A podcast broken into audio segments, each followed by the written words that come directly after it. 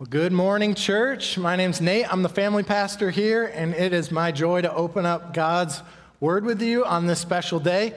Feels a little redundant by this point of the service, but I'll say it again. Happy Father's Day uh, to all the dads out there.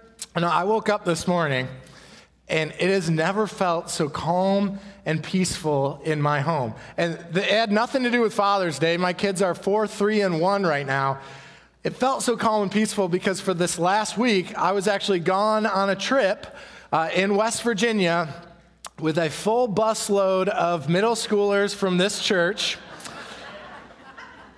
and we had an amazing time. It was a blast. God did some awesome work, but it is good to be home. uh, and I hope you hear my heart. I'm the, I love the kids of this church. I love your students that are here. But I also love just a little bit of peace and quiet every once in a while, a little, little personal space. Uh, I hope you can grasp those th- two things at once. And I say that because I, I, almost feel like it's a, a bit of a lost art these days to be able to hold on to two ideas at the same time. Uh, I was reminded of that. That was solidified for me uh, with a news story that popped on my feed just yesterday. Uh, it's from our neck of the woods. Here's uh, what it says. This is by an international news outlet. They covered a story um, that, here's the headline. I'll just read it to you. It says, A sense of betrayal.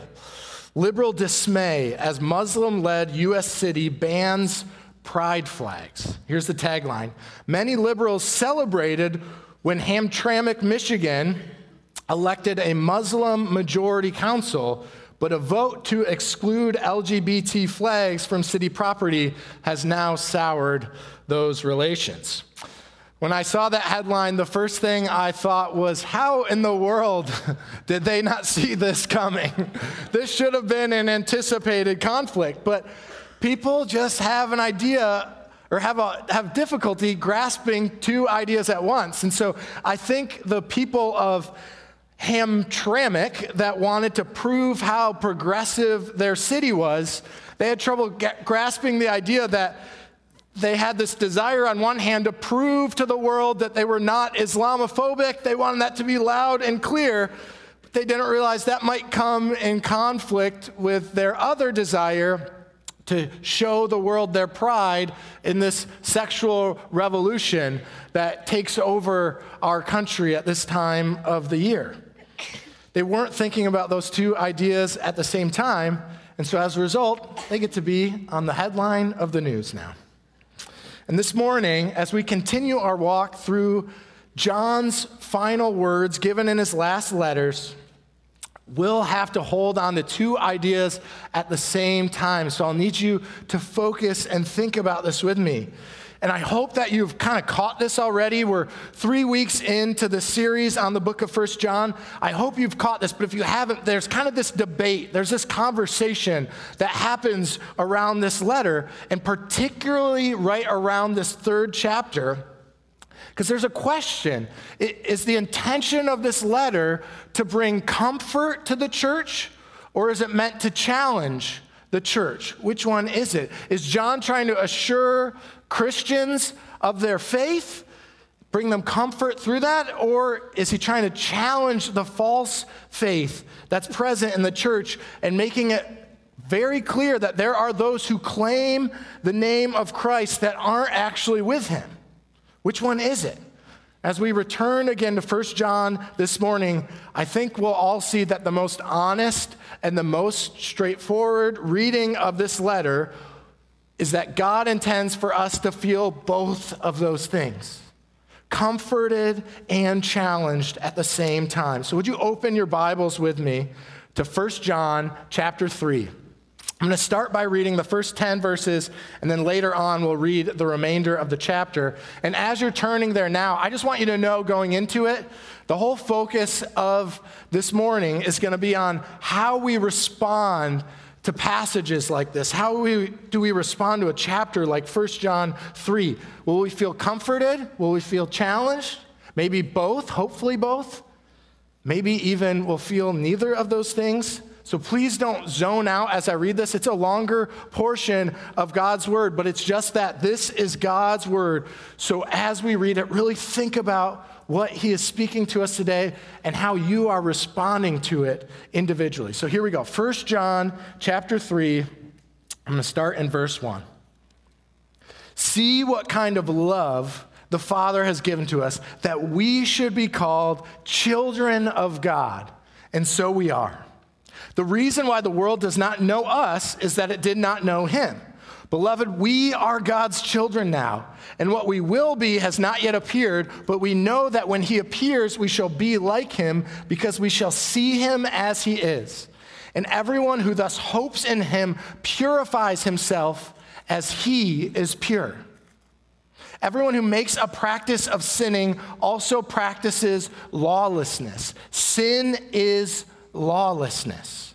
You know that he appeared in order to take away sins, and in him there is no sin. Listen to this. No one who abides in him keeps on sinning. No one who keeps on sinning has either seen him or known him. Little children, let no one deceive you. Whoever practices righteousness is righteous, as he is righteous. Whoever makes a practice of sinning is of the devil, for the devil has been sinning from the beginning. The reason the Son of God appeared was to destroy the works of the devil. No one born of God makes a practice of sinning, for God's seed abides in him, and he cannot keep on sinning because he has been born of God. By this it is evident who are the children of God and who are the children of the devil. Whoever does not practice righteousness is not of God, nor is the one who does not love his brother. Would you pray with me? Father, we ask that you speak to us this morning through the power of your Holy Spirit present here in your word. Help us to respond honestly and openly to what you're trying to say to us today. We love you and we pray this in Jesus' name. Amen. So answer with me, just in your heart, but honestly this morning. What did you think and how did you feel while hearing God's word just now? What was your response? And I hope that for most of us gathered here, your response was the one that God intended for us to feel both comforted and challenged. Because you should be comforted by the first thing we just read in verses 1 and 2. See what kind of love the Father has given to us, that we should be called children of God, and so we are. The reason why the world does not know us is that it did not know him. Beloved, we are God's children now. And what we will be has not yet appeared, but we know that when he appears, we shall be like him because we shall see him as he is. If you are a follower of Jesus this morning, I hope you were deeply comforted by hearing that you are a child of God, your Father on this Father's Day, whatever your relationship is to your earthly father, whether you got the best dad in the world or you've never even met him, whether you're going to be celebrating with him right after this service today, or whether you're going to be grieving and remembering the Father's Days that you did get to spend with him, whatever your relationship is, good, bad, or ugly, we should be comforted today by knowing that God is all of our perfect Father and if we follow him, we are his beloved children. That should bring us great joy and comfort, but, but, we should also feel challenged by God's word this morning. We should be challenged by the last thing that we just read in verses 9 and 10. No one born of God makes a practice of sinning, for God's seed abides in him, and he cannot keep on sinning because he has been born of God. By this it is evident who are the children of God and who are the children of the devil. Whoever does not practice righteousness is not of God, nor is the one who does not love his brother. If you are a follower of Jesus this morning, I trust and I hope you are challenged by hearing that we can know who the children of God are because they cannot keep on sinning. Now, we've gone over in 1 John 1 and 1 John 2, I hope with total clarity that these passages in 1 John are not talking about attaining a state of sinless perfection. Remember that John clarifies in this same letter that we all sin. But, but it also doesn't mean the exact opposite of what it plainly says. And if anyone tells you this means the opposite of what it says, you have to question the source there. We should be challenged by hearing that God's children cannot make a repetitive pattern practice of the same old sin. And that there will be evidence of growing righteousness in their lives that is clearly displayed in how they love others. True children of God grow up to live like their righteous, loving Heavenly Father. So pause with me here, because as we look at this chapter in 1 John, if you're experiencing some sort of mix of comfort and challenge and maybe some new clarity or even new questions about what it looks like to be a follower of Jesus, praise God because you are responding rightly to his word this morning. Because 1 John 3 and really all of God's word, it gives us this constant, beautiful mix of comfort and inspiration, of challenge and conviction. But here's something we know. Here's something I know. For all of us gathered here, there's so many here, that I know there are a number of us here who didn't feel comforted or challenged while they were listening to the Word of God, but they felt something else entirely.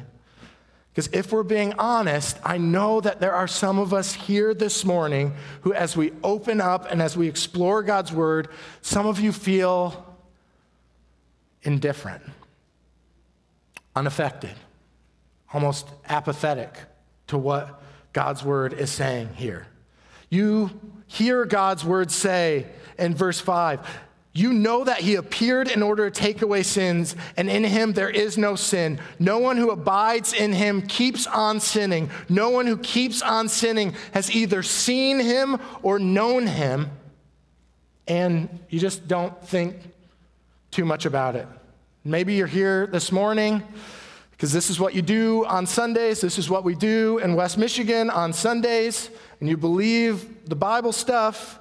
But outside of Sunday mornings, this doesn't really have a big impact on your daily life. Maybe you said a prayer one day or you accepted Christ, so you're good. And nothing else has really changed, but you know what's neat? You get to go to heaven when you die. That's special.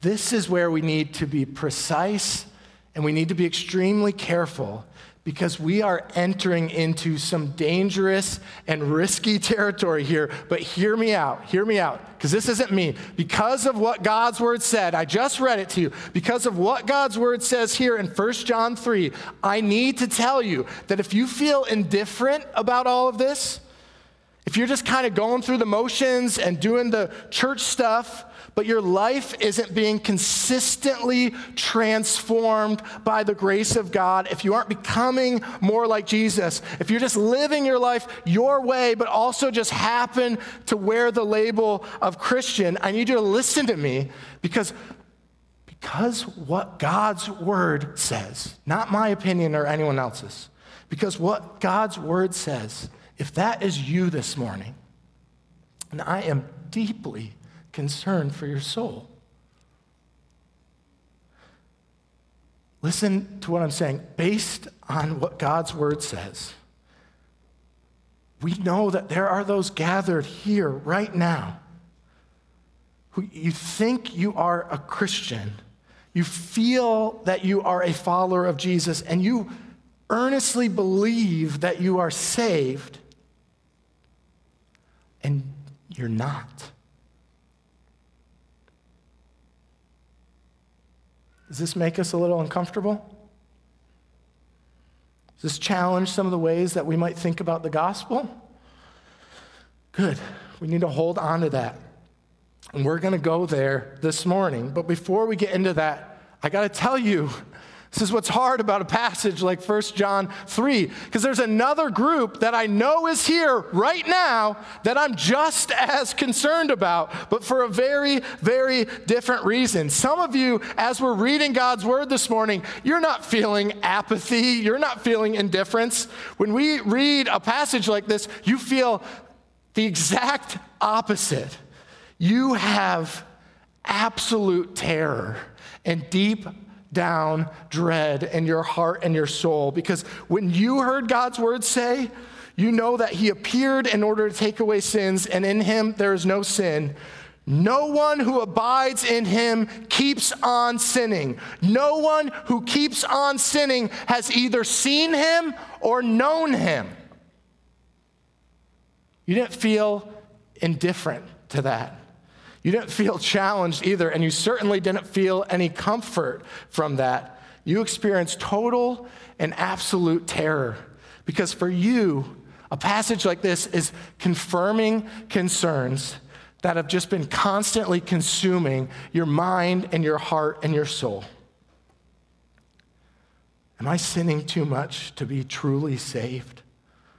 Do I even have enough righteousness to prove that I really am one of God's children? Do I love others enough and consistently enough to reflect that I really am a follower of Jesus and I love like he loved us?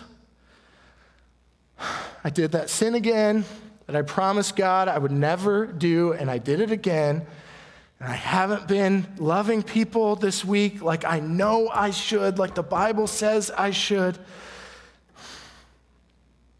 When I meet Jesus face to face, he's going to look at me and he's going to say, Away from me, I never knew you. Listen to me if that's you this morning. Again, based on what God's word says, I feel it's probably safe to say that there are some of you who are deeply worried that you are not Christians. You're terrified that you're not actually saved. You're not actually a child of God. When the truth is, the biblical truth is that undoubtedly, absolutely, assuredly, you are a follower of Jesus. And you will not hear, Away from me, I never knew you, but you will hear, Well done, good and faithful servant. Come into the loving arms of your Father. Do we feel the gravity of a chapter of scripture like this? Do you understand what's at stake? If we oversimplify the complexity here, and if we get rid of one of these two ideas that are present here, that God wants to comfort and challenge us simultaneously, because God's word, I, I can't say this enough this morning. You have to hear me. God's word is crystal clear that the good news, the gospel tells us that it's not what we do, but it's what Jesus has done that saves us. Amen? Be comforted by that this morning. Rest in that. And God's word is also crystal clear that the evidence, not the cause, but the effect, the evidence of God's saving grace in your life is transformation. Not perfection, but transformation. Amen? That's the gospel truth, too. Be challenged by that this morning. And I hope and I pray for each of us in this room because of God's saving and transforming grace and work in our lives that most of us are feeling the proper response to verses like this some comfort and some challenge. I hope for the for the most of us here that we're just getting a reminder that we need to hold both these ideas that we are not saved by our own goodness or good works but that once we are saved, God will do a good work in and through us. So I want to read the rest of 1 John 3 for you now, and let's hold these ideas of being comforted and challenged as we read the rest here. So open up your Bibles again to verses 11 through 24. We're going to read the rest of this beautiful chapter from Scripture. Here's what it says It says, For this is the message that you have heard from the beginning, that we should love one another. We should not be like Cain, who was of the evil one and who murdered his brother. And why did he murder him? Because his own deeds were evil and his brothers were righteous. Do not be surprised, brothers, that the world hates you. We know that we have passed out of death into life because we love the brothers. Whoever does not love abides in death. Everyone who hates his brother is a murderer, and you know that no murderer has eternal life abiding in him. By this we know love, that he laid down his life for us, and we ought to lay down our lives for the brothers. But if anyone has the world's goods and sees his brother in need, yet closes his heart against him, how does God's love abide in him? Little children, let us not love in word or talk, but in deed and in truth. And by this we shall know that we are of the truth and reassure our hearts before Him. For whenever our hearts condemn us, God is greater than our heart, and He knows everything. Beloved, if our heart does not condemn us. We have confidence before God, and whatever we ask, we receive from Him because we keep His commandments and do what pleases Him. And this is his commandment that we believe in the name of his son, Jesus Christ, and love one another, just as he has commanded us. Whoever keeps his commandments abides in God, and God in him. And by this we know that he abides in us, by the Spirit whom he has given us. So, again, what did you experience while we read that? I hope for most of us, it was challenge and comfort. Now, I just want to speak again for those of you who are feeling the fear and the anxiety right now. I believe God, the Father, has a message for you from His Word today. Here's the message for those of you who are concerned that you aren't Christians, but you actually are. It's to believe you are His child and to receive His comfort. Just look at the last section of that passage we just read. Verse 19 says this By this we shall know we are of the truth and reassure our hearts before Him. For whenever our heart condemns us, God is greater than our heart, and He knows everything. Beloved, if your heart does not condemn us, we have confidence before God. Stop there. Even with all the challenge that's present in a chapter like this, in a book like First John, God's purpose for his children here is not to feel condemnation, but to feel the comfort of confidence and the assurance of our position before God as his beloved children. I went to a church for a season while I was in college, and I was really attracted to the church because they seemed to love the word and they preach the word and they want to follow the word. But I found over time that instead of challenge and conviction, there were just times, and I, I believe seasons, where they were heaping a lot of condemnation on the congregation. And as I sat there, I was training to be a pastor to do this, and I found myself starting to think, I can't be a pastor. I don't even know if I'm a follower of Jesus anymore. I, all these things that I'm supposed to be doing that I don't do, all these patterns that are supposed to be changing, all this transformation that's supposed to be happening, I don't even know if I'm a Christian. I can't be a pastor. So I panicked. And so I went to another source. I was, I was, studying at the time. So I went to this grizzled old theology professor who kind of seemed like a grumpy guy. And I thought, if anyone's going to confirm my worst fears, it's going to be this guy. So I just started kind of pouring out what I was going through. And he sat there and he started to smile. And then he just started to laugh at me. and I was like, why are you laughing? And he said, said, let me ask you something. How many people who aren't Christians do you think are out there right now worrying that they're not Christians? I said, I don't think a lot of them out there. I think that's a pretty exclusively Christian thing to do. He said, I think you're fine. That reassured me in so many ways. And now I look back and I realize my heart just needed some reassurance from the Spirit of God spoken through a wise man. But then he got really serious with me because he said, Don't worry about it. It's clear. I see the transformation. You're not perfect, but God's, God's doing a work in you. But he said, But you need to snap out of this now. Because you sitting around all day worrying about your own salvation instead of trusting Jesus' finished work on the cross makes you of no good to the kingdom of God. And He's got people that need to be loved. He's got a mission that needs to be completed. He's got things for you to do. So snap out of it and get out there. And that's exactly what I needed to hear. If you're feeling any ungodly condemnation and terror today. That's not based on God's word, that's based on lies and fear. If you believe in Jesus and you see true transformation happening. So, if that's you today, God has a message for you on this Father's Day. It's believe you are my child and receive my comfort.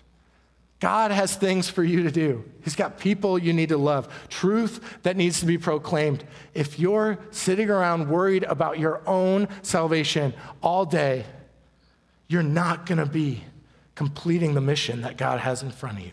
So receive his comfort and his assurance this morning. But we need to switch gears because that's what John does in this letter. Some of us need to hear the other side of this message because the Father has another message from us, clear in His Word. Because there are those of us who might call yourself a Christian, but you actually are not. And God's message to you is to become my child and receive my challenge. Go back to verse 23 with me. Let's keep reading. God says this, and this is his commandment that we believe in the name of his Son, Jesus Christ, and love one another, just as he has commanded us. Whoever keeps his commands abides in God, and God in him. Do you catch that at the end there? Our assurance of our faith doesn't just come from knowing that we've believed in the name of Jesus, but biblically, what we're reading this morning we learn that our confidence also comes from seeing the tangible evidence of the work that the Spirit is doing in and through us that shows we actually do believe in Jesus. This is displayed according to God's word in how we obey the commandments and love one another. I got to say it again because a message like this might be confusing for some of you. I thought peace was a gospel centered church. What is going on with this message? I want to be really clear. We've said this so many times, but it's worth saying over and over and over again. Our righteousness, our obedience, and our love does not save us. Jesus' righteousness and his obedience and his love that drove him to the cross in our place. That's what brings us salvation. That is the gospel. And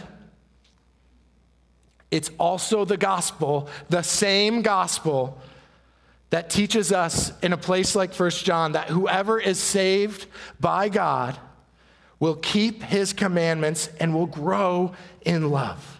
It's not the cause, it's the effect. It's never earning, but there is always effort involved.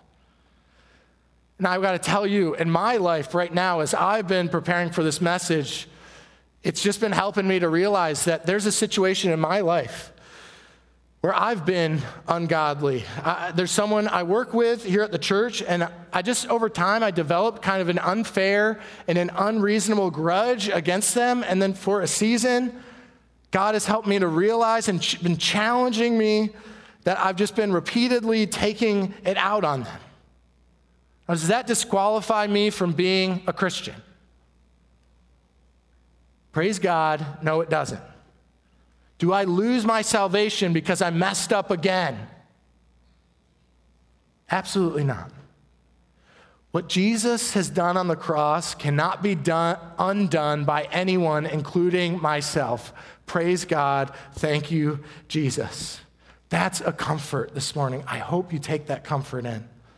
But here's the beauty and the complexity of the Christian walk as we hold all the breadth of what Scripture teaches. That person that I was being cruel to, that I was holding a grudge against, think about this. Based on what we're reading in 1 John, would a follower of Jesus live in blatant sin and willful disobedience in that unloving pattern for the rest of their life? We know that we have passed out of death into life because we love the brothers. Whoever does not love abides in death. By God's grace, I got to sit down with this person and pour out my confession and ask for forgiveness and promise true repentance that I would change. And by God's grace, this person did not repay my evil with some of their own. No, they poured out on me forgiveness and love. Now, neither my confessing of the sin or their forgiving of my sin played an ounce into our salvation. But both of our actions reflected that we really are children of our Father in heaven. He's doing something in us. And if either of us wouldn't have been ever willing to repent, ever, I will never repent of that, or I will never forgive what he did. Consistently over time, if that was the pattern, 1 John 3 today is telling us that should be a cause for concern. And that's why I say, I would be worried for your soul if you can identify with that. If that makes you uncomfortable, I get it. I'm sweating up here right now. I normally don't do that, but this is intense. If you're a person who just says, I'm trying to grasp this biblical reality, praise God, you're responding rightly to God's word. But let me just be really clear. If this something like this, if a message like this makes you uncomfortable because you say, you know what? If I'm being honest with myself, if I ask the people around me, since I became a Christian, I think most people would say there hasn't been really any effect in my life. I feel like God's grace saved me, but I don't know if I've ever really encountered his transforming grace. Can I tell you what? They're the same thing. So if you haven't experienced one, then you haven't experienced the other. if you're feeling that, if you're sitting in that this morning, I'm not bringing condemnation on you. That is not my intent. In fact, I want to do the opposite. I want to give you the invitation that God has already offered. Come to Jesus. Become the Father's child today. Receive the comfort of his salvation and the excitement of the challenge of a life lived for Jesus here on earth. It's a daily adventure to get to receive His grace and be saved and then be transformed by it as we go out obeying His commandments and loving the people He has called us to love. My hope still is that most of us are somewhere in between these two groups. So the Father's final message to all of his children that I see here in 1 John 3 is just to continue in his comfort and in his challenge. Look at what the last sentence in chapter 3 says. And by this we know that he abides in us, by the Spirit whom he has given us. I can't tell you that God abides in you. Only the Spirit who he's given can do that. And how does the Spirit do that this morning? I hope he's been doing that by the power of his word and by your honest response to it. It's exactly what I hope is going on in all of us this morning. So if you would, would you all, if you're able, would you just stand? And with your heads bowed, would you quiet your hearts? And I just want to ask those of you if you call yourself a Christian, but still feel indifferent to all of this, to living it out daily, hear God's word one last time. By this it is evident who are the children of God and who are the children of the devil. Whoever does not practice righteousness is not of God, nor is the one who does not love his brother. If you truly believe and follow Jesus, but you're feeling ungodly fear and anxiety because you are believing a lie from the pit of hell, hear God's word one last time this morning. See what kind of love the Father has given to us, that we should be called children of God. And so we are. Heavenly Father, my prayer for each of us here this morning, if we're experiencing ungodly condemnation, I pray, God, that your comfort would come rushing in and you would give total assurance that you have finished the work on the cross. And Lord, for others here who have gotten so comfortable that their lives aren't being transformed by Jesus, I pray, God, that you would introduce them to yourself anew this morning. God, that you would just encapsulate them and that you would, God, you would just bring the waves of your saving and transforming grace over every aspect of their lives.